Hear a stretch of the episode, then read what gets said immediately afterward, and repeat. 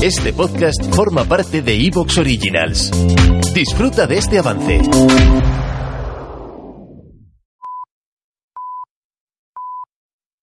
Soy Fernando Díaz Villanueva, hoy es 13 de octubre de 2021 y esto es La Contracrónica.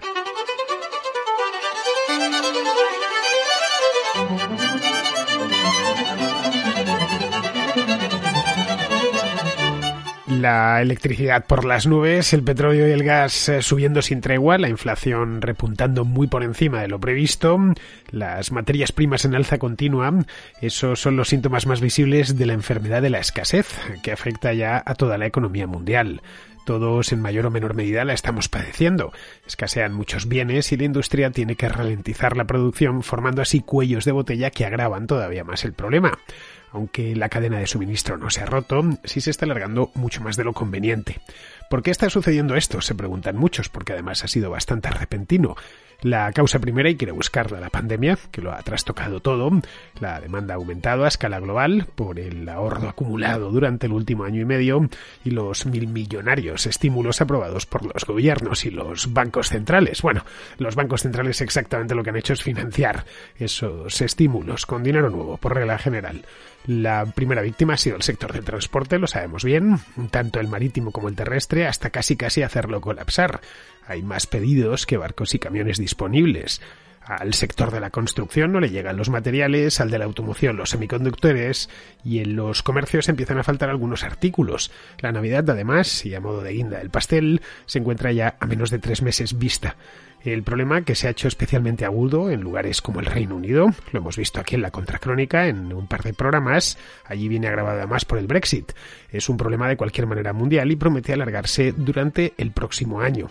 El Fondo Monetario Internacional estima que la inflación retornará a los niveles de antes de la pandemia a mediados del año 2022, es decir, dentro aproximadamente de unos nueve meses. Pero esto no deja de ser una estimación y el Fondo Monetario Internacional se equivoca con bastante frecuencia. Otros problemas como la carestía del petróleo y el gas son mucho más peliagudos porque durante los años de bonanza no se hicieron las inversiones necesarias para incrementar la producción. Eso incidirá directamente en el transporte y en la generación de electricidad, que no se recuperarán hasta mucho más tarde. Todo indica que acabamos de entrar en una época de escasez, escasez relativa, obviamente, e inflación. Esto tendrá derivadas políticas, pero aún es pronto para saber en qué y en quién se concretarán.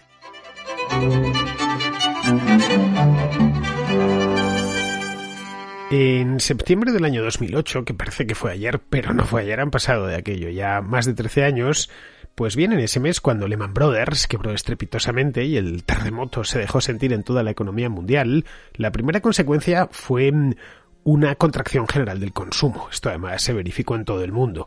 Nadie, absolutamente nadie, ni empresas, ni individuos, ni siquiera, en principio los estados, luego ya se animaron con esto, querían gastar un céntimo más del estrictamente necesario, especialmente las empresas y las familias.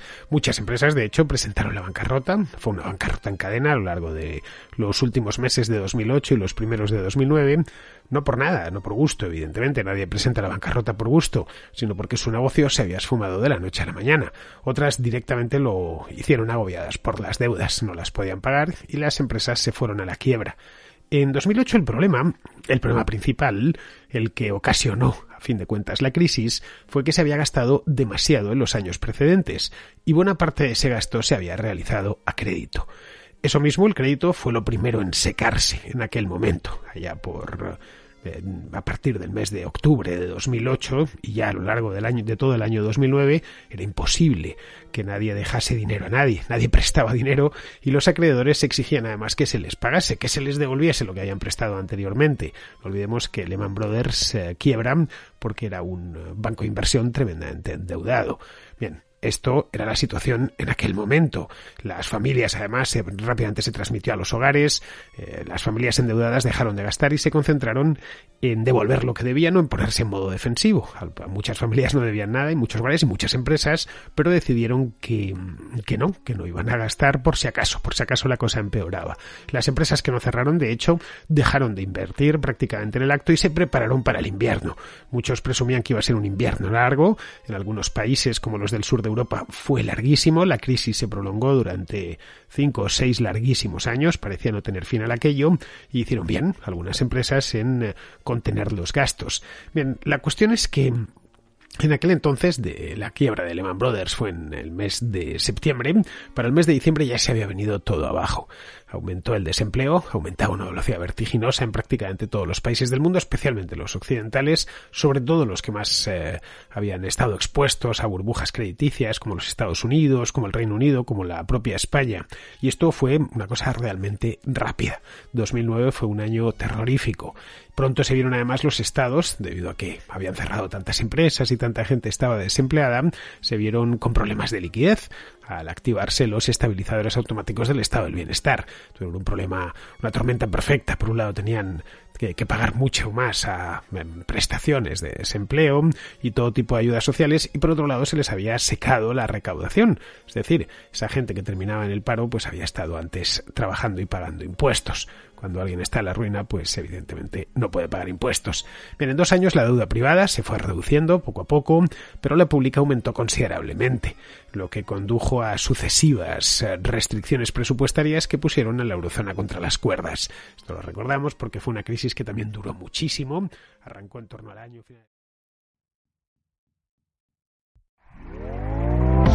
¿Te está gustando lo que escuchas? Este podcast forma parte de Evox Originals y puedes escucharlo completo y gratis desde la aplicación de Evox. Instálala desde tu store y suscríbete a él para no perderte ningún episodio.